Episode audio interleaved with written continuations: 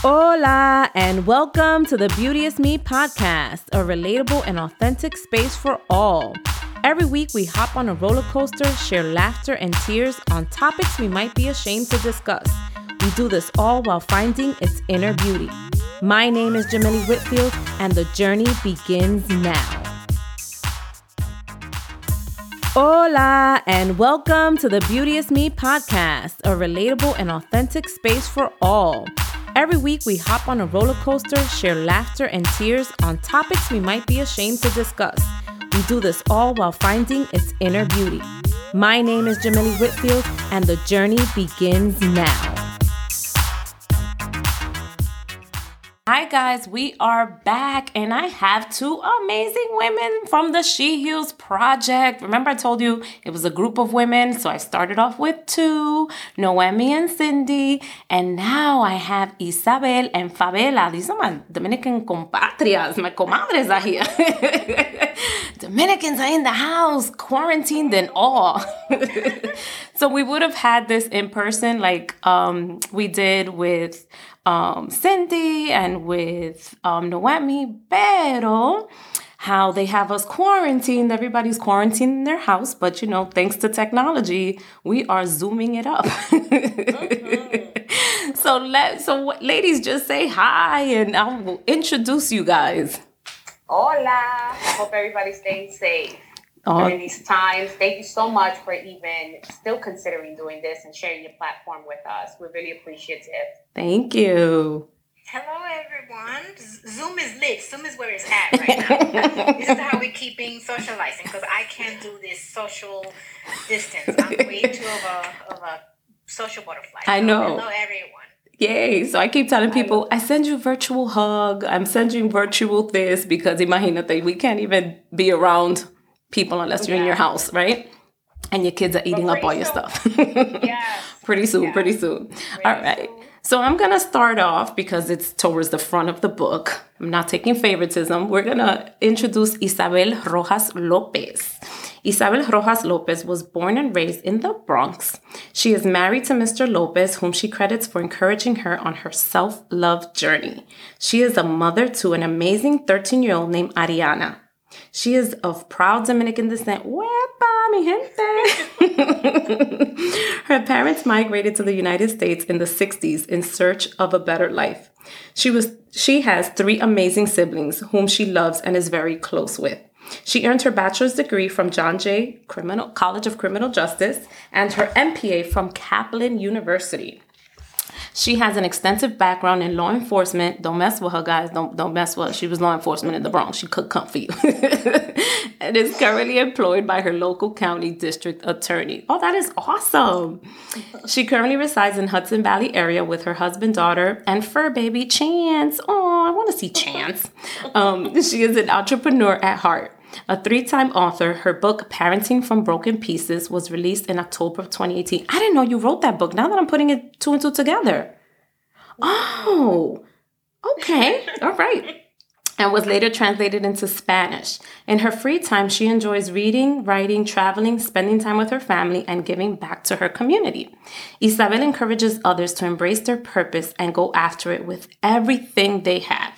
She is a lover of all things that empower people to be the best version of themselves. Her goal is for those reading her book to find healing and feel empowered to step outside of their comfort zone. Isabel, yes. Oh and then la prima de Isabel, porque you know, we got family everywhere. Prima, but prima. prima, right? they legit primas, though. We're not making this up. no, because you know, I'm sorry, with Dominicans, everybody is a cousin. It be true though. We're real, we're real primas. We real prima. I'm like, mira prima, sí prima. ¿Y cuántos primos tú tienes? We got a lot of cousins, a lot. so Fabela Rojas is a Christian servant, writer, fine and performing arts enthusiast, passionista, and student of life. She was born and raised in Santiago, Dominican Republic. Ay, pero qué fisna. she moved to New York in September of 2000. She currently lives in Queens with her youngest sister, Ana Rojas, and their two dogs, Chelsea and Lola. Oh, they're so quiet. ¿Dónde está Chelsea y Lola? Tan calladito. ¿Lo tiene tranca? Chelsea, Chelsea's sleeping. Oh. And Ana getting sad. Lola passed away. But Aww. Okay. All right. Well, I'm sorry, Lola. R.I.P. to Lola. She has a long career in business operations, and when she is outside of the office walls, you might find her exploring one of her passions painting, reading, or writing her thoughts. Fabela believes in the transformative power of God to heal, restore, and help us live an abundant life. She uses the wisdom from her experiences to instill faith and love and encourage others to learn, grow, and evolve. Known for her transparency, humor, and strong disposition, Fabela's message is one of empowerment and the mind renewal that happens when we put our faith in Christ. With the empathy and understanding that all things are not good, she reminds us that we are not meant to stay stuck in our trials. Our pain can be healed and we can move forward in wholeness and freedom. Fabela has experienced the transformative love of God and his divine ability to use everything for purpose. Wepa. Fabela, this is beautiful and amazing. So, as I said, I'm not here to choose and pick or choose, but I'm going to start with Isabel because um, Isabel is towards the front of the book. Guys, you have to pick up the book and we're going to talk about it afterwards. And I already told you where you could find it, but every author, um, whoever you want to contribute to, that's basically um, how they've uh, done their project. So she heals, she heals, she heals, okay? so, Isabel, in reading your story and in reading your journey, I found it as I, I shared when we met in person, your story is my story, Fabela's story is my story for so many different components because we could take and extract from certain things and find the the commonness, which is what now and now more I get the purpose of this project and why you did this because although everyone's story is a little bit different, there's still a color palette that's kind of still the same. And so when you shared your trauma and your childhood trauma, it spoke to me in, in so many different ways because I'm also a survivor. Um, and in my story and, and in this journey and trying to share um, my healing journey, my passion, and everything, um, I've learned that the my low self esteem, right, Fabela, the promiscuity, was something extracted from my trauma. And I've also learned that I've had to let people go. So I'm, I'm, going back and forth, guys, because I'm going into one story and the other story, just so you guys could understand the purpose of this project and, and these wonderful women, because they're all wonderful women. You really have to meet them. Um, but in the self esteem thing, that captured me where it's just like you feel like you always have to do work 10 steps harder because you want people to find your value, to know your worth, that you count, that you matter, that you can do things. And I think about our personality as women where and especially women in like a leadership position or in your position um, when you were working for law enforcement etc where you have to kind of be a little bit domineering. You're a woman of color, so that that sets this bar. Uh, Isabel and I, we short, so we're short, and so that sets that sets a whole nother bar. You know what I'm saying? And then they oh, see yeah. mm-hmm. short, feisty women, and it's like, oh, well, why are you doing this? But it's not understanding that the story behind the little girl, that eight year old little girl, or for me, that 12, 13 year old little girl, says something as to why we have to kind of put this this thing. And for years, and you and you sharing that your daughter was the one who was like that key to kind of open up that Pandora's box to just start healing, like let it go. You know, and Fabela, for you, it was that breakthrough where you were just like, I gotta stop playing around with God. I gotta stop being like, Hallelujah, today. And tomorrow, vamos, bebé, vamos tener un trago. Let's go out. Let's go do this, you know? Where it was that in and out battle. And I and I, mm-hmm. I felt that in my soul where I'm just like, bueno, Dios, yo estaba bebiendo vino anoche, pero yo, yo te voy a servir hoy. you know, where you, you, you, you hear those components in it. And so for me, Isabel, just I, I want you to talk about your transformation because I'm glowing right now speaking to you guys because you guys are, are freaking strong women and have so much to share. And I don't want to give too much to the readers, but here's what captured me. Low self worth will have you believing false narratives. That was like, bam, boom, drop the mic, let go. I had to take responsibility for all the choices I made in the past the poor choices, the inner critic, the guilt that rented space in my soul, low self esteem, all for the sake of my inner peace. Talk to me about that. Why was that your inner peace? just listening to, to you say the words, honestly, I'm, I'm a little emotional mm.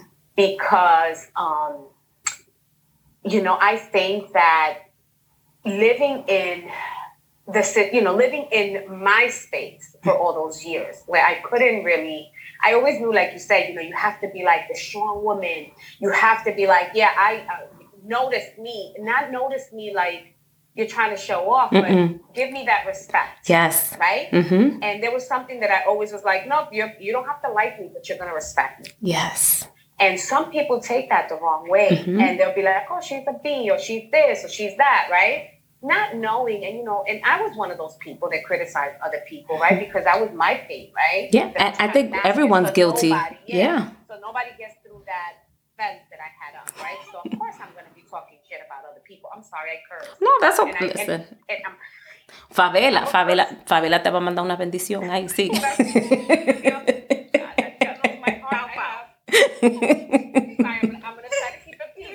Listen, we we are authentic. We are here to be authentic. God doesn't judge any of us. So I think that with me, I spent so much time trying to hide my. I felt unworthy because of what happened to me. I didn't understand it. So I kind of felt like damaged goods mm. for a long mm. time. Um, and that just rented, it was like I said, like a, a baggage that I brought to every relationship, to every friendship, to everything. I wasn't a nice person because I didn't like the person that was staring back at me when I looked in the mirror. Wow. And that was, it took a lot of work to say, let it all go let it all go for your sake. Like people now are like, you're like an open. I'm, I don't care what you think about yeah. me anymore. I lived with that for so long. Yeah. It's either you're gonna like me when you meet me, you don't, and if you don't, it's okay. We're not meant to be friends or be liked by everybody. Mm-hmm. But back then, I didn't believe that. I felt like if somebody doesn't like me, oh my god, the shame starts to come out, right? Yeah, yeah. Or, or if you like feel like you said something wrong. That paranoia, you stay with it like almost all day, 24 7. Like, did I mean to say that? Why should I say Girl, that? Why did? Days, oh my yes. For days, when yes. You play it and you're like, oh my she said this. Oh my she just said that. Oh my god, did I do this the right way? Did I say this right? Yeah. You know, I've always had like the fear of speaking in public. I still do. I still get very nervous. But what I've learned is this is who I am. Mm. This is who I am, and I am wonderfully made. Right? That's whole. And I mess up every thing, but I am. I am who I'm supposed to be and I didn't feel like this years ago. Yeah. I felt like I had to, you know, go the extra mile. I had to do extra. I had to be extra so people can love me. Mm-hmm. Relationships, you know, um, being in relationships that I had no business being in. Mm-hmm. Oh, your you know? story is my story. You're like, why? why? Yeah, it's like, why did I deal with that? How did I allow? How did mm-hmm. this dude like treat me, like cheat on me? You know, one thing I, I gotta say is you know, people say, oh, domestic. I said, no, thankfully, that it was something feisty about me. No, te cogieron miedo. They knew you was law enforcement. They were like, no, I ain't gonna mess with her. they was like, espérate, que, te, que esto está en law enforcement. you know, not only that, and I think that it was, even my husband said to me when he met me, um, you want to wear the pants. Wow, that is deep yeah, he's like, yo, you want to wear the pants? Just let me be. I'm, I'm, and I had a, I had a hard time with letting a man take over because I got me. I could do this for myself. I don't need this. I didn't know how to be submissive in the right way because I felt like if I was being submissive, I was going to get hurt. And it Vulnerable. was me. I didn't have a voice as a young girl because of what happened to me. So I had to fight for my voice, mm. and everything felt like a threat because I couldn't control what happened to me. But now I could control what happens to me, right? Because yeah. I'm older. Oh, girl, your story is. Mira, me tienen grano, huh? Like, I'm just having chills because your story, I'm telling you, your story is my story. And your story is everyone else's story. And, and it's. You, extract it and you're in relationships. And, you know, this is. In talking about relationships, a lot of women who are still single because they've also experienced this self-esteem thing or have mm-hmm. experienced this um, trauma that that's been hard for them to move on in relationships because they want to be the firm assertive person so when they mm-hmm. hear a man say calmate calm down let, let me be assertive let me take over it's like no no no nobody's gonna ever do this to me again you start seeing everyone kind of in that same light mm-hmm. Yes. Absolutely. Absolutely. Yes. So I'm also going to share that um you also talked about fear from that experience kept me crippled and confused. I was angry and scared and resorted to self-sabotaging behaviors because that was what was familiar to me. So what were the self-sabotaging behaviors besides like the relationship? I think is um success. Once I almost got to it, it was like, nope, I'm gonna give up. I'm not doing it, right? Or even having toxic friendships, or even with family, like not being loving, um, feeling as if people were disposable. Wow. You know, um, you know, my cousin would tell you we had a term. I love my cousin to death, and I allow a lot of my own insecurities to keep me from being her big cousin. Mm. You know, from being seeing what other people were putting in my head as if defining people by what others said to me and not doing my work. So I owned my part in a lot of even my friendships. A lot of the girls in this book that I wasn't there for some of them through their tough times Mhm. because I didn't know how to be a friend because I didn't feel worthy of that love from anybody. Damn, that's powerful. You know? Yeah. So it was like, okay, whatever. We a friendship, good friendships, I let go. Like I'm not even gonna fight for it. Mm-hmm. Whatever. Family. Family. Like my cousin, like I say again with Fabe, you know, it was we and and, and she will she'll get into that a little bit if she wants to, Mhm. but I always looked up to her and her strength. You know, her coming to D, from DR, and I felt like I didn't do enough to help her Hmm. because of my own insecurities. And I did that a lot with a lot of friends that were, you know, to this day I say, wow, I was messed up. but you're owning know? it. You're owning it. And and part of your journey is that you acknowledge it and you're owning it. And so the fact that you could publicly say, I wasn't a good friend, I wasn't a good family member, I wasn't a good this, but you realize that now you also had a lot of pain. And so the people who are still there, you know, your cousin Fabela, your husband, or your friends, part of this journey, you know, also understand that they've had their own part in other things as well. You know, where one could be uh-huh. Maybe too much of a good friend, but has neglected their family or has neglected themselves physically or spiritually or emotionally. Um, that's we're human and we're always evolving and transforming. And I think that's the beauty of when you're in a journey of healing is that you can respect other people. And, and it's like I said in one of my podcasts, I said I I said that we have to look at people as to what happened to you, not what's wrong with you. Yes. Yes. That defines That's a a whole lot. new lens now. Yes. It's a whole new lens when you get to a certain age. Yes. You know, even in our careers, I say that now. I always say, what has happened to this person if they're where they're at? You're Yeah. like, not what's wrong with you. Right. You know, and that empathy comes out more. Mm-hmm. um, where before I knew I had the empathy because I would feel guilty when I didn't treat people right. I always felt guilty. Um, but it was just that whole part of me that was angry, Yeah. that was just didn't know how to say, shit, this happened to me and this hurt. I didn't know, I didn't know the, I didn't know the, how do you put a feeling, like the words for it? I didn't know any of that. It was, it didn't happen. You put it in the back, you follow it in the back of your mind but it shows up in different things. In It so many up in different ways. Relationships. It shows up in, you know, I went through a period of financial ruin, like shopping all the time. Like if I like if I had it like that to spend, Mm-hmm. you know, and then I was like, wait, I want these things. And if I want a home in these que things, I can't be espérate, doing right? Espérate, que Espérate, right? Espérate, que all these name brands y toda esta vaina no me van a comprar. Exactly. and I have to really, really say to myself, okay, I've worked hard and, I, and I've always worked hard. I've always wanted more. But there's a limit. Mhm. And the things that I was, those things didn't define me. And I was looking for love and comfort for myself through the wrong things. Yeah. You know, just like relationships, material things are the same way. Yeah. You know, we want to, it's, it's, it's a whole nother conversation. Yeah.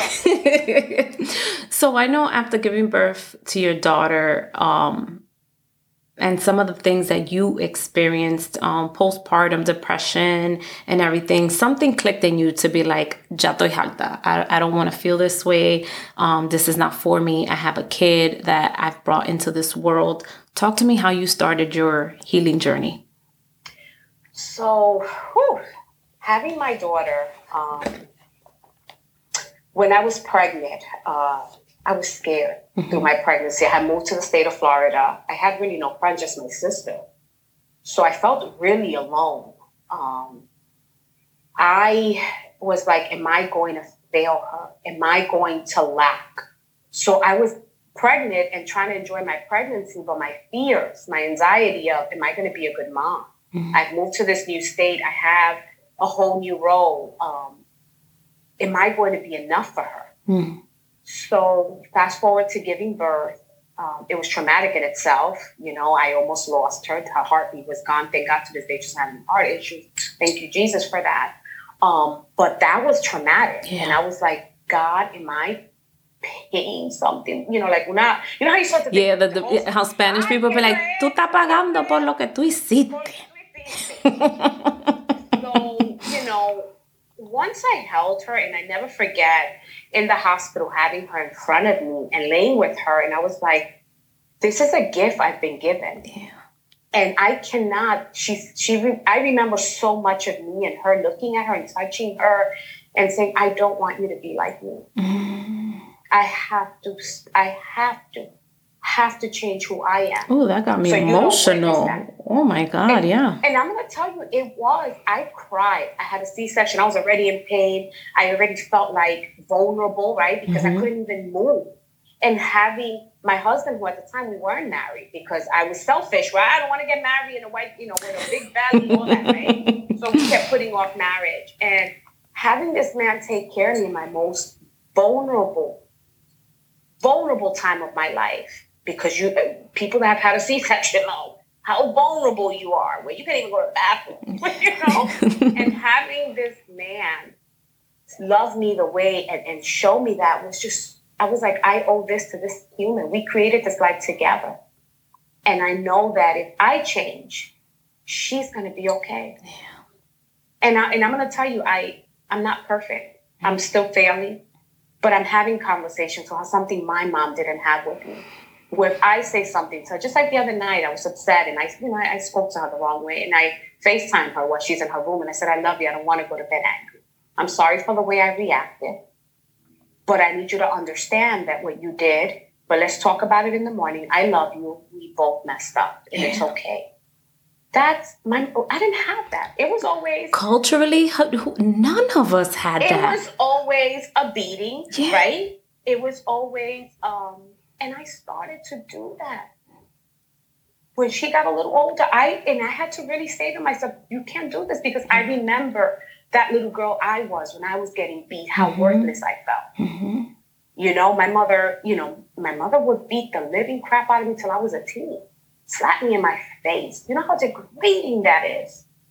I said, I can't do this to this little girl. Yeah. I can't. I owe everything. And I and I know people say, oh, that's not I owe everything to who I am today to that day I gave birth in August. Yeah, and because people can't change that. Died. Yeah. That old me died when I gave life. And people can't judge you for that. Um, I think it's important that you say that. My best friend the other day, we were having a conversation and um, we were talking about um, because I, I I experience my traumas. I experienced it um, not only interfamilial with incest, but also with my fe- female cousins. And so um, when I shared that with my with my best friend, she was like, "No wonder you were so angry for such a long time during your adolescence. You were always so angry." And I think about the birth of my son made me less aggressive, less mm-hmm. angry because even when I was pregnant with him, I almost fought with somebody you know, I, I almost fought with someone where I had to think, Jamili, pero ven acá, what are you doing? You know, and, and so, yes, sometimes a, a child comes into this world or someone comes into your life, whether it's adoption, a child, a husband, a partner, something to kind of shift and change you. And that's God's work too, because I, I wasn't supposed to have kids. You know, I, I had cervical cancer. I had surgery twice, literally back to back. And then I come out pregnant in September. My doctor was like, hey, you, you, you just playing yourself? You know, and I had complications. My son came early, but I call him my miracle child. And he's he changed so much in me. And so, yeah, it's okay to be a shitty parent at times, but own it. You owned it. You know, none of us were able to have that from our parents. Our parents didn't turn around and be like, ay, mija, I'm sorry que yo te hablé así. I'm sorry I spoke to you that way. I was wrong. You crazy?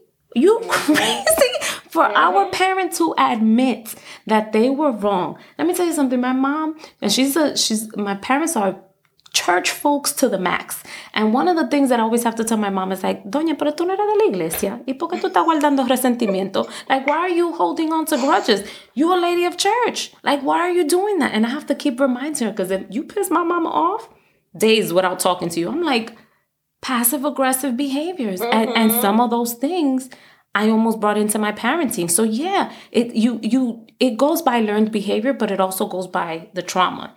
And what I what I try to say is like when we were talking about what happened to you, I now start thinking what happened to my mom, what happened to my grandmother, yes. those generations in our family. Like yeah, we could say it's cultural, but also we we mm-hmm. bring in that culture and we continue to reinforce that in the culture. And how do we cut it off? And that's what you're doing. yeah, it has and, to stop somebody. And and that's what you're doing, and that's what you're listening, and that's beautiful that you're doing that. And your healing journey shows that, and and the opportunity and the platform that you've opened up for so many women. You know, um, I I met you that physically that day that I that I saw you at, at, at the um at the bookstore event and I felt like I, I knew you for a long time. I was like, oh my God, hi, how are you? it just felt a connection because you feel the sisterhood. When you when when women are in healing journeys and you it's not about you it's not about ego it's not about that. It's all about how do we help and embrace each other. Your love for human kindness and for human beings is different. It's so mm-hmm. different. And and i you know i want people to i want people to know who you women are you know just which is why i love this project because you're all on a different mission to kind of show your most vulnerable parts. Ustedes andan sin panty. Like you guys are just like Mina, right here. Everybody come and see. you guys are showing your most vulnerable parts. that's that's the cover. That was that was the idea with the cover. Yeah. That we are naked with our truth. Very much so, you know, but but it's okay. And the fact that you were vulnerable to put your story out there and not care. And Fabela, you put your story out there, not caring if anybody from the church comes and reads it and judges you because this is me, this is who I am. And I don't have to prove myself to anybody else but to him. And I think that is amazing. I do have one of your quotes, but I think I'm gonna leave it for the end. It's the Melody Lee quote. Yeah, mm-hmm. I'm gonna leave it to the end because that one was deep. It was deep, deep. It was a little deep.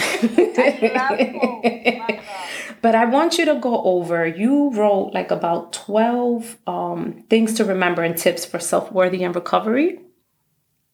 So I want you to go over and give people like three, because you know I'm not giving you all the book. Ustedes esto no está gratis, yes, señores. They have to, they have, no, tienen que comprar. ¿Verdad? Esto no está gratis, señores. tienen, tienen que comprar. We're giving you, we're giving you our stories. We're giving you our most vulnerable moments. Yes. Because somebody will find the worth in it, right? Because you're gonna always have una chismosa. Yeah. Tú la tienes toda, pero we're not worried about that. Right. La chismosa needs to figure everybody. things out later on. Claro. Every time, you know, everything comes. I think that everybody's ready when they're ready. Yes. Can't force people. Mm-mm. So no matter, that's what I tell people. Oh, they said, I'm like, that's okay. It's not their time yet. They'll get there. Yeah. You know, so it's okay. It's okay. But I think um one of the things that have always helped me is affirmation. Mm. I love affirmations, quotes, olvídate. They're my favorite. Um, three of the ones that I wrote down is giving up guilt. And we talked about that earlier. I will feel guilty if I said no to people. Yeah. Oh my God, they're going to think this, they're going to think that. I didn't know what healthy boundaries were. Mm. So giving up guilt helped me with my boundaries, setting boundaries.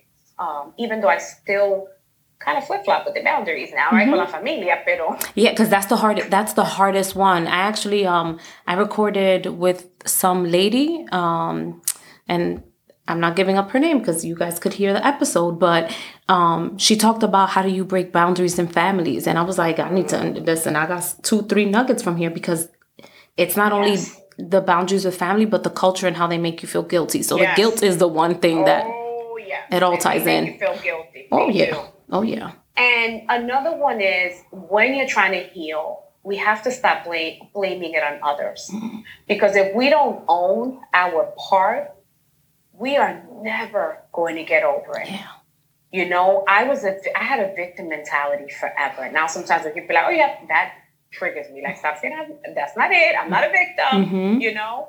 Um, but we have to stop blaming other people and own our part. You know, we have to say, okay, what did, how did I play a part in that? Yeah. You know, you may not to self sabotage yourself or beat yourself up, but kind of replay it in your mind where you say, where you're able, I'm able to tell people now, hey, I know what I did wrong. I'm sorry that I said that. Mm-hmm. I should have never said it that way. And I have no problem telling anybody I'm sorry. Yeah. If I did you wrong, let's talk about it. You know, maybe I didn't see it, but now I see it through a whole, you know, my cousin knows. Sometimes she's got to tell me things like, no, calm down. Think about this.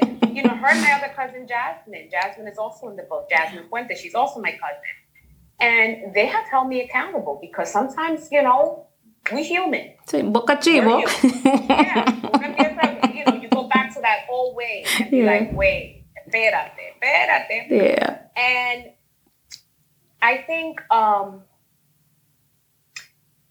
keep working on your positive thinking and self talk, mm-hmm. um, especially with all that's going on. Yeah. I started to do gratitude because I had a, I have a gratitude jar for 2019 every little thing at night, I will write it down and put it in my gratitude jar. Because I mean my jar because we're so quick to complain about everything. Like I see Facebook where I'm complaining about working from home. Fun, you know. Oh my God, that's that's what I was saying. I'm like, you guys are complaining from working from home, but you want to work from home. You tired of the commute, but now you home. You don't want your kids. So you like your kids. See, you... the, see the blessing in it. You know, there's people that still have to go to work. Yeah. You know, throughout last week, I was still going to work. Yeah. You know, and I wasn't complaining. I, was a little sad, mm-hmm. but I said, God, I'm grateful that I have a job that I can go to the supermarket and buy groceries for my family. Yeah. Because if I didn't have this then I wouldn't have the money, you know, to provide for my family. Yeah. You know, so I think being more a little bit more grateful. Um, that was something I always complained about everything, and I stopped doing. I, am I'm, I'm working on that mm-hmm. big time. I've improved, and I say once you start thinking different, that lack mentality, the abundance. You know, the Lord always says, right? How can I trust you when you have and when you don't have that mentality that you're going to have to that season? So you got to think about that season. When you're in that season, how are you looking at that season? Yeah. You know? Wow, Isabel, that was deep. That was deep. And I want people, like again, we'll we'll get into it where you're gonna find their books. Um, but I wanna I wanna dive into Fabela and Fabela story. So Fabela, um, you know, just just reading your story and um and you talking about self sabotage and how you sabotage a lot, whether it was friendships, relationships. But you talked about three things, and I'm I'm like so flabbergasted getting into this. But you talked about the three gods you had. You talked about, and I'm gonna name it right here. Okay, so you talked about the three gods you had: the god for the pain with sex, the god of drinking, and weed. And the god of um, painful emotions being addicted to pain. It was like addicted to the drama. Like you know how, how spanish people addicted to the que siempre algo malo está pasando or, something. Um, that was deep. That was deep because you never look at the things that you experience and see them as things that you are idolizing if you will as a god. So can you talk a little bit more about that um, so uh, with sex, sex has a thing that makes you feel loved. Mm-hmm. You co- usually confuse that having sex equates to love and being in love. Mm-hmm. So there were deep rooted things in me because of my childhood, because of the things that I've been through, that it made me seek love. I always was seeking love, love, love. You know, it's like a puppy, come love me. You know, I want to be loved. And um, the only way I knew how to soothe that need for love was to do things that were self-destructive. Getting involved with people that, for example, I had to fix. Like I always wanted to fix people. I'm, I'm, I'm attracted to, um, you know, the I'm I'm always for the underdog. I'm always go for the, you know, fixer upper. You know, I I like to help others all the time, but I didn't know how to help myself. Wow. So sometimes what we do is that we take on these projects, you know, we take people as projects, and then what we do is we end up digging ourselves up more. So then to cope, I started using, you know, taking alcohol, you know, and I'm not talking about a glass of wine. I'm talking about large amounts of alcohol because what I wanted to do was numb every single thing I was feeling. Yeah. Um, then when the alcohol wasn't enough, you know, then I started to smoking weed, and I didn't. I wasn't just you know puff puff pass whatever you know a little bit here and there. I was putting aside money. I, my weed money came first. Mm. My alcohol money came first. My kid, my refrigerator could be empty, but as long as I have weed and alcohol money, we good. Mm.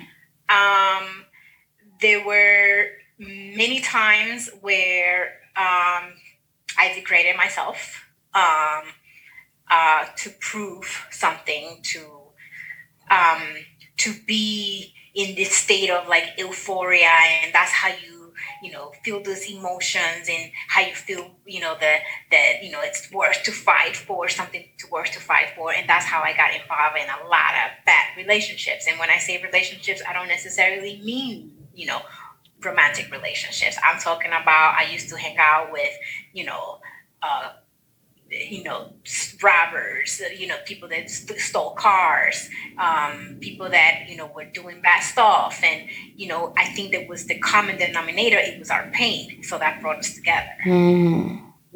So, you know, broken people break people.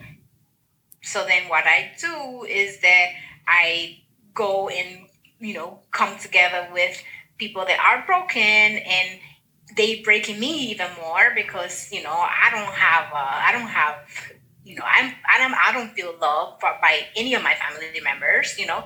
And there's some things there that it made me you know I need to go back and say you know some of the things you believe lies they were you know people were just living their own life and they were dealing with their own healing and they were dealing with their own issues and their own problems. And then you took a route where you wanted to soothe and, and and cope and you know do things that were damaging for you. So, so talk a little bit more about that and not feeling loved by your family. so my parents are divorced um in in a specific this this there's a specific um way that this happened. They are divorced divorced with each other twice crazy No, yes. it sounds very Dominican. I know. So my mom, you know, gets pregnant.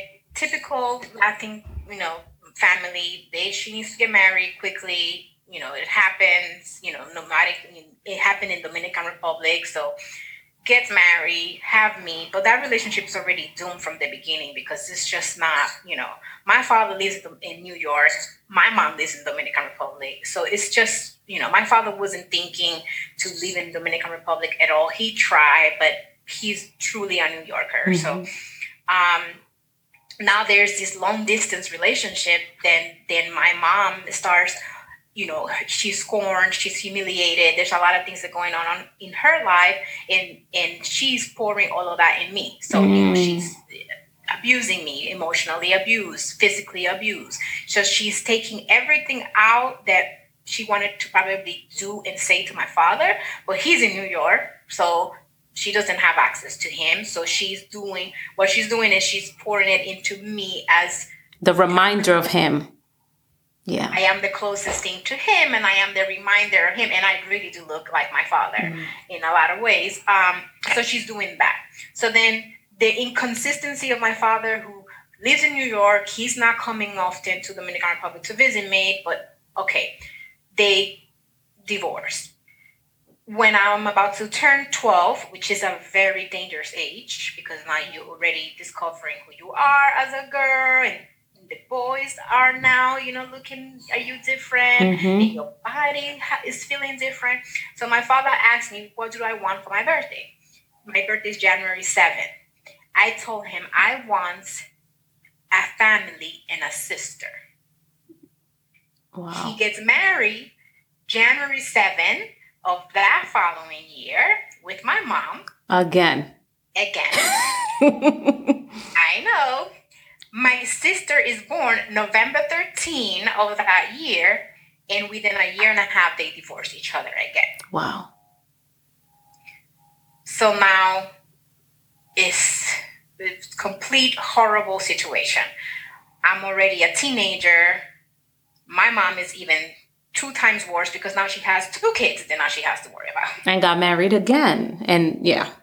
and it's like a second failure and this man did it again and now i have two so it was a i didn't feel like anybody was paying attention to me hmm the attention that i needed at that moment because i was i was breaking my family was breaking too so everybody was just worried about them and what they were feeling and what they were doing and there was a moment where then the street provided me that so it was i went you know dominican republic it was it's more of a freedom that it doesn't happen here Absolutely. you know, I, you know, I, I went in the streets and I did a lot of things and, you know, I got involved with, you know, gang members and there was a lot of things looking for that love, that Yeah. love that I was missing at home, that love that nobody was paying attention to me. Nobody was really worrying about my emotional and my, you know, intellectual needs. They were more worried about if, you know, eat, go to sleep, go to school. El That's oficio. El oficio. Yes, That's the that's first. better make sure you clean. yeah not wor- not worrying about nothing else you know mm-hmm. there are there are essential needs that a teenager every all of us have essential needs throughout our lives but that developmental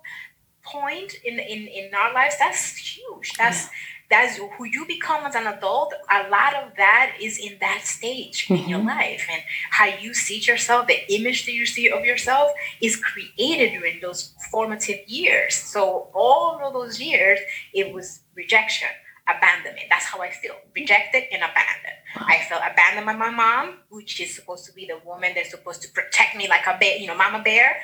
Did, you know, I didn't feel to this day, I don't have that connection with my mother.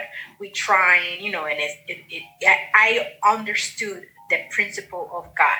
Honor your mother and your father. Mhm. He didn't mean if they wasn't good or if they beat you. No you honor them. They are the vessel that i used to bring them into this world. So i honor with all of my heart my mother.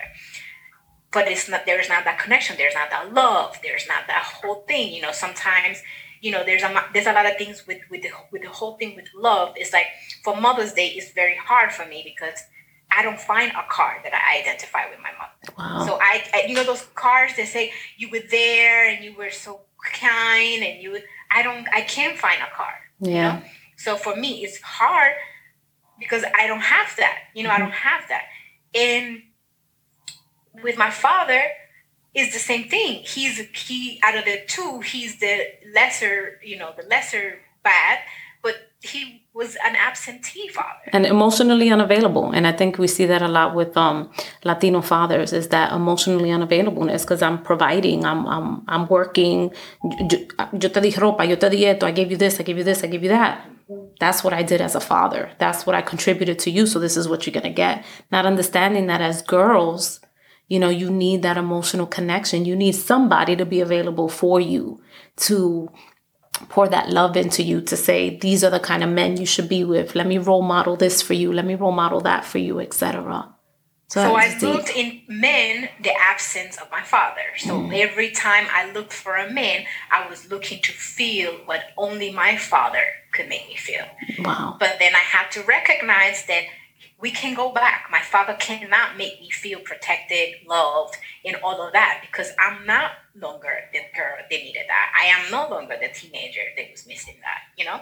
So then that was that's where the healing came from. And, you know, So, talking about your healing, you know, I know that God has been divine. Um, and when you said here, and I'm going to quote Healing in different degrees is a miracle, and it requires me to believe that regardless of the condition, diagnosis, or prognosis, I can receive supernatural recovery as an act of God's divine grace and intervention. So tell, tell me about your healing journey and um, how you kind of got started because it is hard when you are hanging out with a wrong crowd when you've been doing that for years you know? If you think about your teenage years you think about coming here some into your adulthood and making those mistakes so for years and not having the the guidance if you feel or the or that connection to a parent that could make you how they guilt you into changing some things yeah. or doing some things. Um how how did you get to that? So first and foremost I couldn't stand anything about Jesus, the Bible, or anything. I that was not me. Really? I nope. Don't talk to me about the Bible. And it's so and it's so opposite from what you write here. So opposite from what you write here, because you write here and you're just like, no, Jesus was the first sentence in my book. so a lot of you know, so see here's here's one thing is that a lot of people think that um for me it was like a like uh, I grew up with the examples of what Christian, what a good Christian, you know, is, and you know, going to church and anything like that. I didn't. Mm-hmm. I actually hated every single thing that it had to do with church. I hated everything that had to do with living with principles. Mm-hmm. I hated every single thing that had to do with in a specific life that you know I let myself put some thoughts and things in my head that is kind of like, you know, that's old school. That's outdated. That's that doesn't work. You know, you have to create your own beliefs. You have to create your own thing. You have to believe whatever the world tells you to believe. Yeah. You know, um, create your own, you know, rules because those rules are outdated. They're gonna keep you stuck and they're gonna keep you, you know, you know, in a way where you don't want to be. You want to be a savage. You want to be a bad bitch. You want to be a wild chick. You want to, you know, you want to be the one that nobody mess with. You mm-hmm. want to be respected and respect. You don't earn it. You take it and that's it. Mm-hmm. So that mentality was was what I had. I did not give a damn about anything. Not my body, nothing. I do whatever I want with my body. I do whatever I want. I could smoke. I could drink. I do whatever because I'm my own God. Mm. And when I don't feel good, I have the, the, the alcohol and I have the weed, and I can just bang whoever I want, and I can just text him, you know, bang it and quit it, and goodbye. Have a blessed life. You know, I see you when I see you. Then that didn't fulfill me. Yeah. Then I start feeling empty. Now I'm doing all of this other stuff that's supposed to be filling me up mm-hmm. and I'm feeling worse. Mm. Yes. And I'm passing out, mm. thinking, thinking. And you know the mind. Yeah, oh, the mind. Listen, the mind that could jail you. The mind could really incarcerate you. The mind went crazy. Many, many nights by myself here, passing out in this apartment in in that in that couch that, we, that you saw before, mm-hmm. right there, just passing out. And what is it? Something was calling, and I don't know what is it. What is it that I am doing? What what is it? I'm, there's a yearning in my soul, and there's a yearning in my spirit, but I don't want to deal with Jesus. That's the old. That's some dude that walk me, whatever. I don't care, you know. And I'm not about to be going to church because church is full of, you know, crazy, you know, demental people, you know, and but there's that calling and there's that emptiness. And the more I do the other stuff, the more empty, empty and the feel. more hurt mm. I feel. And in in and not only that, but then now my sister's about to move with me, my little sister. Mm-hmm. But now I'm responsible to set an example. And I'm like, I don't know how much of an example I can be because I don't I'm lost myself. So I'm she was coming from DR to come live with you? Yeah. And so now you have to fill that role, that maternal role, that that other role. And she's really a you know, she was 18 when she moved in with me. Now I'm like I have a whole teenager here when I'm like I don't know how to do this, but I guess I have to do it, you know? and I felt alone. Mm-hmm. Again, now I'm alone, and then I feel responsible for my sister because my mom and my dad are woo you know, mm-hmm. whatever. And I'm like, now I'm responsible for uh, a teenager. How I get out? How do I do? What do I do? Little by little, I started saying, okay, I can't do this, but then it was hard. It was very hard to leave that because that was my coping mechanism. Yeah. That how that's how I did it. And then I'm like, well, maybe I should just smoke with her and drink with her and do things with her, and then maybe that's a, a bond a bond that we can have. Um, but that was wrong mm-hmm.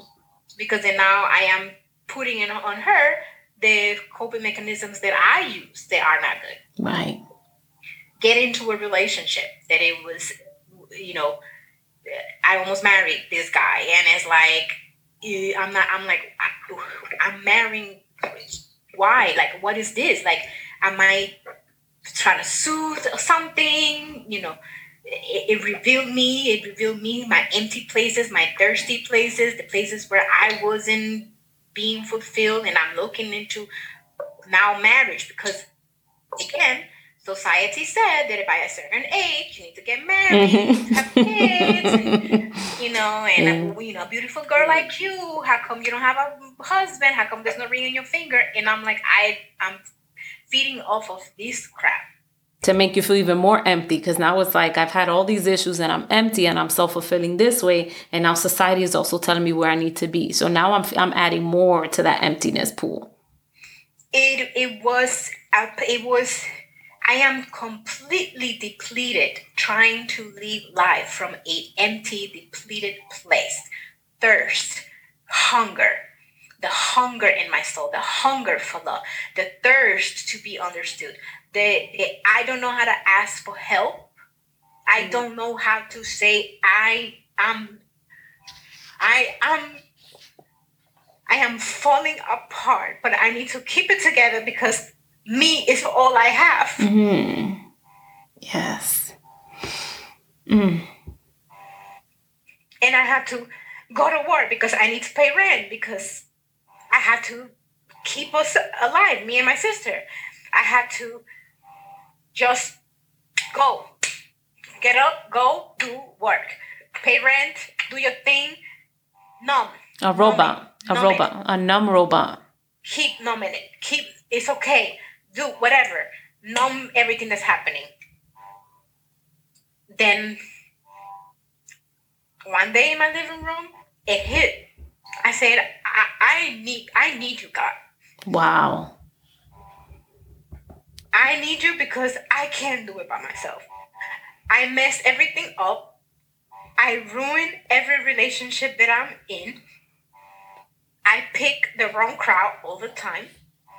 I don't know how to be vulnerable, emotional, this connection that a lot of people have. I didn't know how to do it. I need you, God. But mm. you're gonna have to show me the way because I don't know how to do it by myself. Wow. And so it started there, and you you mentioned that what did you have to sacrifice? You talked about growth requires progress. Being comfortable gave me the illusion of safety when in fact it was keeping me stuck. I had to step out of my comfort zone and be bold about my mental and spiritual well being. Late night Bible studies, fasting, praying multiple church services a week, involving myself in ministry, and anything that kept my mind focused on God. So how did you start how so you you asked God help me help me because I can't do this by my own. But how did you actually go in and start it? So I started looking, how do you get close? I Google, how you do Google. you get close to God? Mm-hmm. How do you, you know, how do you become a, you know, I hear the term a daughter of God, but I mm-hmm. didn't think I was a daughter of God, mm-hmm. you know. And um, I had recited Romans 8 in my living room. I, you know, Jesus is my Lord. Mm. And it was a divine thing. It was something very deep in my heart. There was something calling me. And I said, now, what do I need to do? I need to go to church. Because church is where I'm going to be with other believers. Mm. Church is where I'm going to be with people that have been in my situation but have been able to overcome. Mm. It was hard because then now the people that held me back, those that I used to hang out, some family members, some of my dearest, closest, loving friends, they didn't understood. So mm. now you hated church, you hated Jesus, you couldn't understand it, and now you go into church every Sunday. Mm-hmm.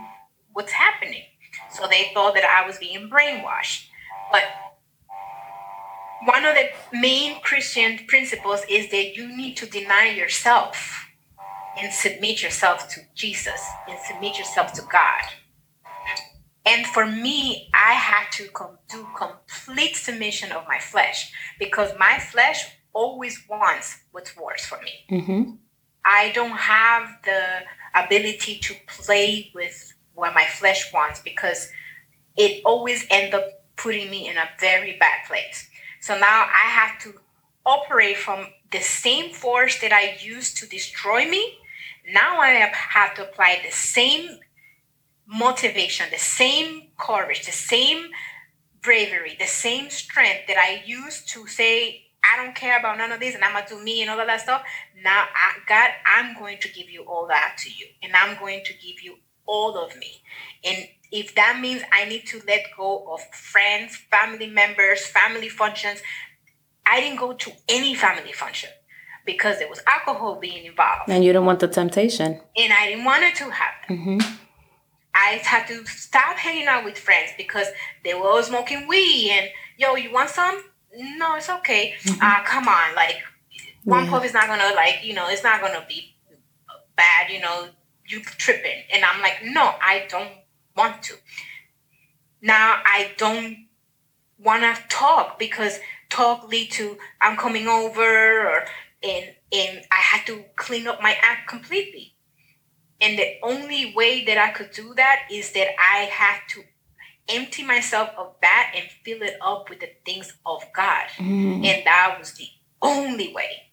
There was no psychology. I do think counseling because I did do do counseling, but it was if I started looking at you know self-help books it's a, a collective effort. It's i think and that's where people get get it get it twisted. When you're in this healing journey there's like so many you you can't just depend on this pool right here. You can't depend on this pot. You need to dig into so many different things because especially if you've struggled with whether self-esteem or not feeling fulfilled that one thing if you're just focusing on that one thing it's not going to fulfill you so if you're in therapy and therapy solely Correct. You you're not gonna make it. You're just not gonna make it. Because a lot of the things that we do is that we read this. I have books all over the oh, place. Oh yeah. but but how do we apply that? I yeah. needed the help on how to apply what I was reading. Yeah. It's okay to read it, but you need to do it. Mm-hmm. And I need the help to how to do it.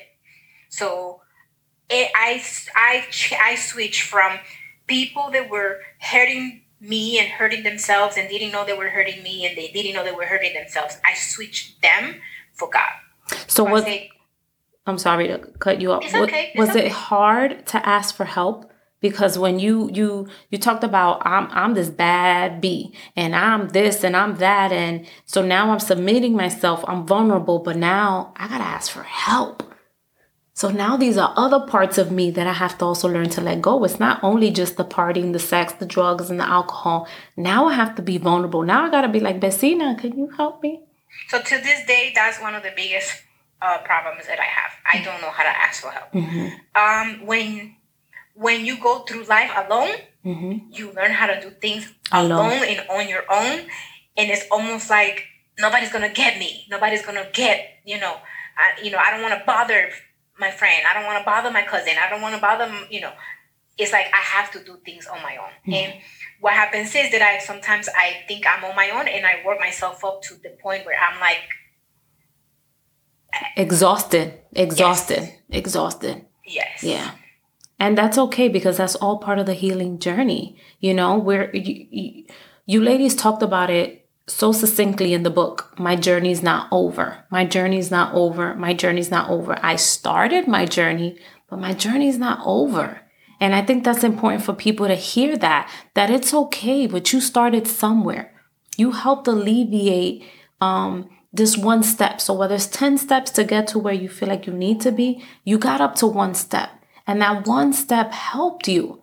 You know, that one step um may, helped you eliminate whether it was addiction to whatever. It got you here. So now we move it to the next step. And we're human and we're always evolving.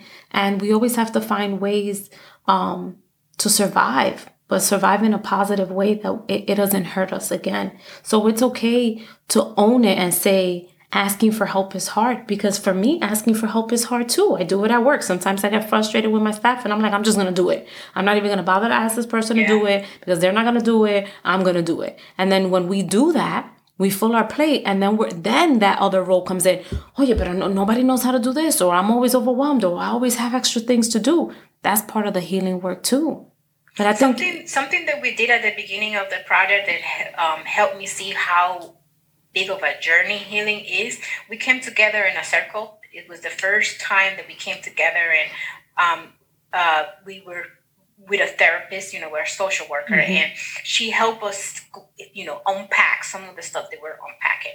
And, and in listening to others, you know, everybody had a chance to speak and to say what they needed to say. And in listening to others, I recognized that this is a journey. Yeah. Some of us are on level one of the journey because mm-hmm. we just started and we're just doing it and we just realized I need to change some of us are further along in our journey because we've been doing the work for a long time and we've been putting in the discipline and we'll be putting in the, the, the work that needs to be done to be healed. But one thing you say that that truly it is resonates with my heart is that this is never over. Mm-hmm. We have to continue working. Yeah. It is not I am healed, is she heals. heals. Is a continual thing that we need to do. We need to focus on the healing process. And the healing process is first what is the problem in identifying those things? And that's the was the hardest part because i wanted to be a bad bitch. Mm-hmm. Mm-hmm.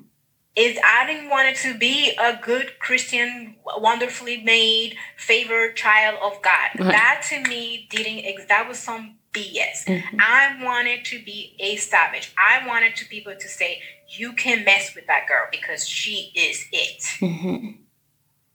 that is a lie from the pit of hell. Like you know, Christians like to say. I pick here and there some Christians saying. I like to joke around like how Christians talk. Mm-hmm. And um, it was something for me that I needed to recognize. That kept me empty, depleted, lost, trying to do it, and I wasn't really believing what I'm doing. So that part, I had to say, I need to get on this journey and this is something that's going to be on for the rest of my life. Yeah. Because it took me this amount of time to recognize how messed up I was. It's going to take me a lifetime to heal mm-hmm. all of, those, all this stuff. Amen. So, when talking about that and the She Heals journey, what's next for Isabel? What's next for Fabela? I'm sorry, I kept muting. it's okay. um, honestly, I'm excited. I didn't think I was going to do this again, but I've been asked for a second. So I'm working on We Heal, Ooh. where we're going to include um, men. Because something that I learned when we did our first event, um, when we talked about one of the topics in the book, which was abortion, um, one of the guys broke down mm-hmm. at the audience and that just stood with me. Yeah. You know, that I was like, wow, that just, I don't know what his story was. And, and we're friends. Mm-hmm. I didn't dare, you know, I didn't dare invade his space and ask him. But I knew it was so profound where he had tears. Mm. And I'm like, wow, I've had other people like DM me and say, you know, what about my story? You know, um, families healing. So I have quite a few people that have come forward, but you know, when you have the conversation, I always say, "Are you ready?" Yeah, because to... I'm telling you, you're gonna be sin panty. That's that's the, o sin pantaloncillo. ready? not everybody's ready. Um, you have to say to yourself, I always say, I want my story to help someone. Yeah. If it helped one person, I am good. Mm-hmm. Um, so we healed. I'm working on that. Uh, I'm hoping that uh, we get that sometime this year at the end of the year. it would be another component to She Heals, So Yeah. making us, you know, bringing a. a I, I definitely think this conversation is needed. I Oh, would love absolutely. to do a panel, Yeah. you know, men and women. You know how valuable that is? Yeah. because we don't dare have these conversations, right? We don't. Even when you and I met, that we were like, "Oh my god!" Like it was just like you said, such a connection, It right? was. Because our story, hmm and even in the book, um, you know, I know you had Naomi on, and we talked about this. What happened to Naomi and her story with the doctor? When I read it, that was my perpetrator as well. Mm-hmm. I didn't know that. So that was the second person that violated, you know? And when I, and I'm sorry, I'm gonna get emotional. No, it's Um, okay. This is why we're here. This is to be raw and be vulnerable and authentic. So when I read that, um, I had to stop and be like, was this the same person? And we were close friends. We were close, and I didn't know that then. And I was older than her. So how did I not? You understand? Like it was like, wow, all these years later, and we shared a similar experience, and we were hanging out every day, but we never shared it, Yeah. Right? Because it's that shame and that guilt and all of that, right? So, so many people are hurting, and so many people, and it's not staying. You know, some people tell me, why do you keep, you know, healing? Healing is a journey. It's a journey. Pe- people can ask you why. healed. And if we can tell people it's okay what happened to you, it's okay to have been there. It's okay for you to get, you know, to you to own that. There's nothing wrong with you. No, there isn't. You know, there's nothing wrong with you. So I want to continue that journey. Um, that is my goal to continue that, so people can know that it's okay to share, and and and that may be someone else's way of they don't believe in therapy, they don't believe in the church, right? But that might be the first step of them releasing their pain, like you said. Our minds keep us in prison Yeah. you know so that might be somebody's way of releasing that that's why i said we have to be careful when we write things right i heard this young lady say that and it stuck with me we're bleeding on people when we're writing and we Mm. have to be really careful the things that we're saying we have to really be intentional that we're here to help someone Yes. that we're not here that we're being authentic with that Yeah. because authenticity is huge for me because i lived a life of pretending for so long Yes.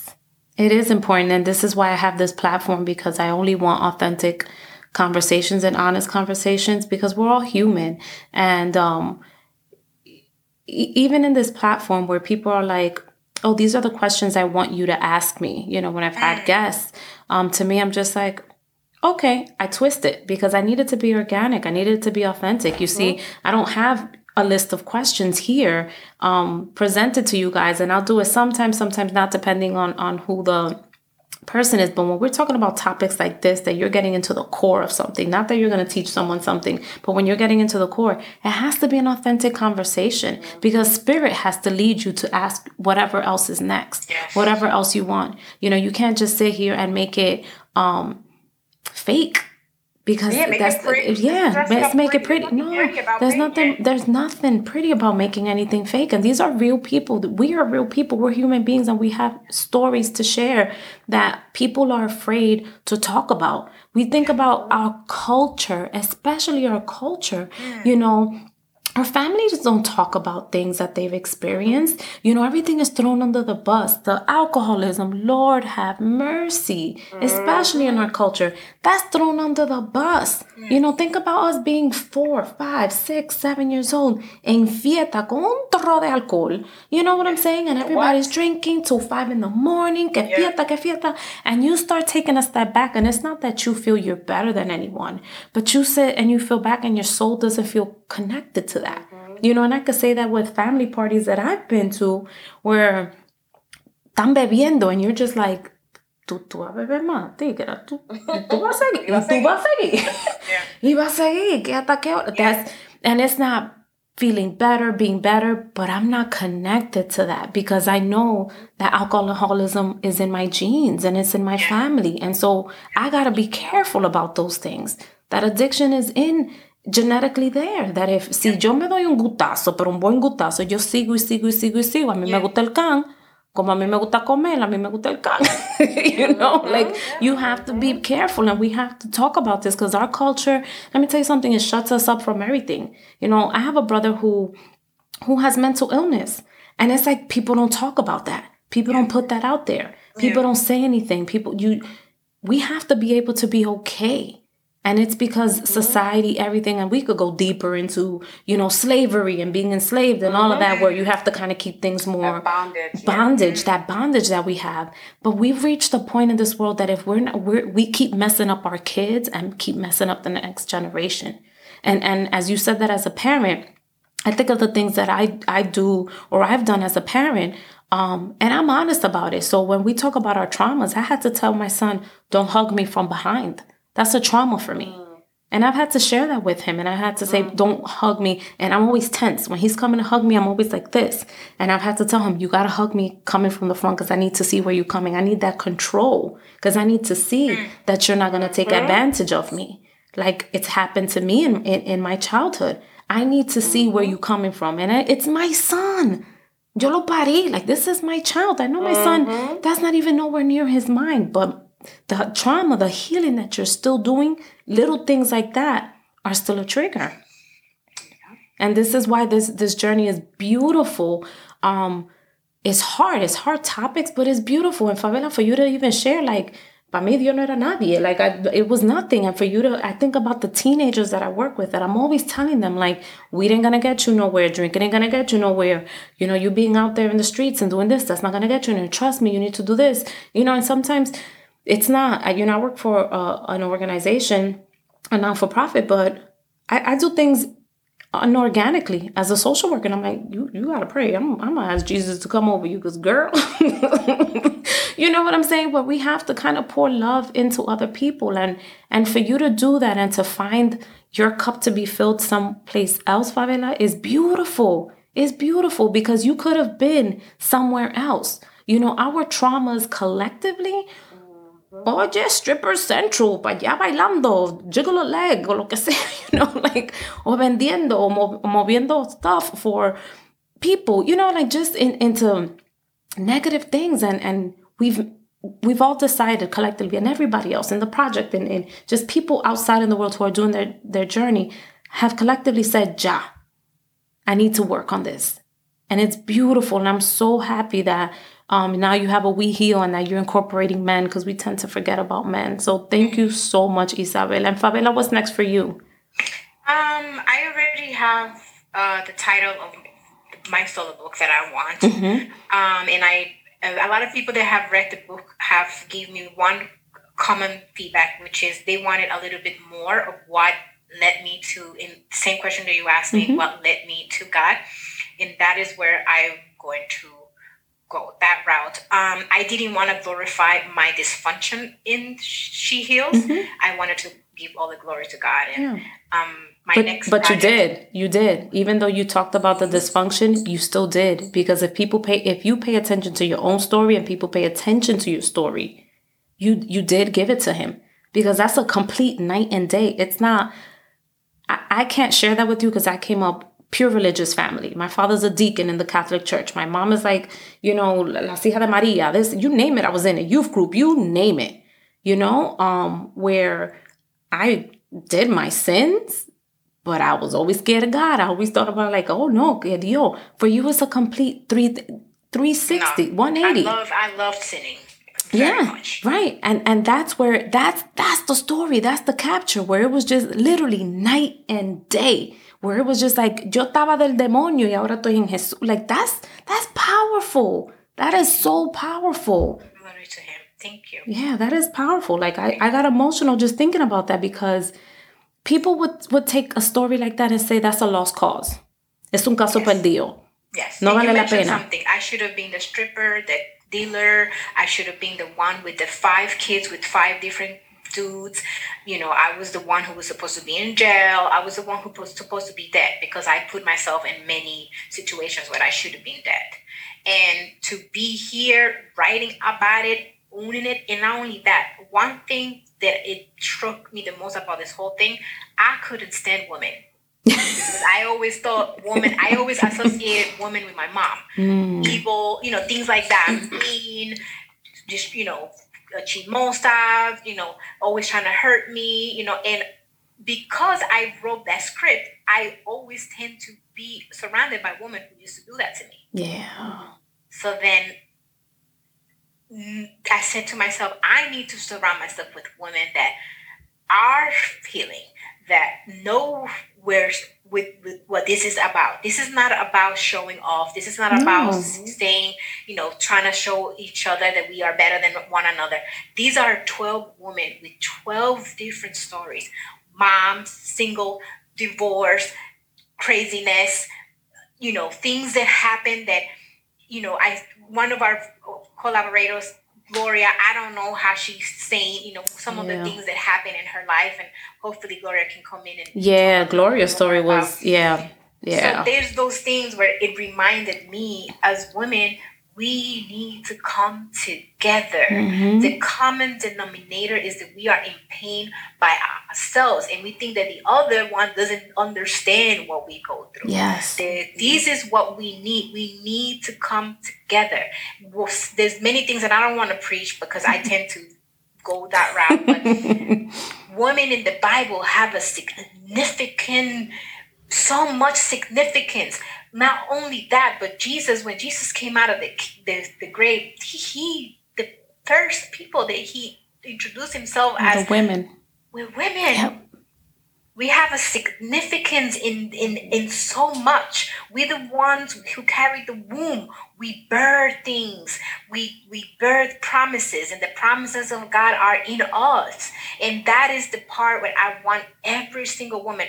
My whole thing right now, I want to help. I want to be the woman that I needed when I was lost. Yes. Yes. And that that oh, yes. I needed oh, Yes. women in my life that were together and show me. I want to be that woman Yes. all all the other women who are lost and they just need another woman to say, "Girl, I was there." Yeah. And these you can come out of it. I'm going to help you. Come, let me help you. And I'm gonna show you ways that in you you don't even think that they exist, but they are here and they're there's so many ways that we can help one another as women. Yes. And that's the beautiful part of, of this whole project. So where can uh, people find you guys and where can they purchase the books? So for me, um, Isabel, I'm on the Isabel the author in um, IG. Um, I also just launched Rojas's Publishing. Yeah. So That's that's, so exciting. exciting. Yeah. Keep it in the family. I know, right? Yes, Listen, I saw it. I was like, bueno, hay que escribir un libro por ahí. Y está I con get to Rojas escribir libros Publishing. Because I'm supporting women and yes. men. Yes. But um, yes, and the book can be found under my link is on the IG page, Mm-hmm. which is Isabel the author dot shop. Um, yeah, those are the places. And Fabela? Oh my god, I'm this social media stuff. I'm still trying to get with it, but I get it. So if Instagram is at Fabela Still Rising. Uh, my Twitter, Fabela Rising, which I prefer Twitter than Instagram. It's just more, you know. And um, Facebook, Fabela Rojas. Um, and You're part of the book. yeah, hit me up. so they could find it on, on your link, on your. in- Yeah, okay. yeah. Perfect. Um, just hit me up, message me. Um, if you don't have the full price, I'm telling people, I don't care. I want you to read the book. Amen. That's what I'm doing. It's like I just want you to get your hands on the book because a lot of people shy away because it's you know I, I don't have that type of money right now. I said you could borrow my book, you could read it, and then we could talk about this. So, Yes. My, book has highlighters. I don't know if I'm gonna lend it out, but, but let me leave um, the listeners with this beautiful quote from Melody Lee. It says, "She is small in stature, but don't be fooled. She's she's warrior strength. You can't break a girl that has walked through fires and dances in storms." That was a deep poem that I got from She Heals. So thank you, listeners. Thank you, ladies, for spending this time. And I am so super excited to sit here, edit it, and post it because this was amazing conversations. So thank, Thank you. you. Thank you. We love you. Thank you. Thank you. Thank you for sharing. Thank you. Thanks for listening to the Beauteous Me podcast. Please be sure to download new episodes every week and send us your girl, what were you thinking, or asking for friend stories to info at iambeauteousme.com. All entries remain anonymous. Also, don't, don't, don't, don't, don't forget to rate, review, and hit the subscribe button now.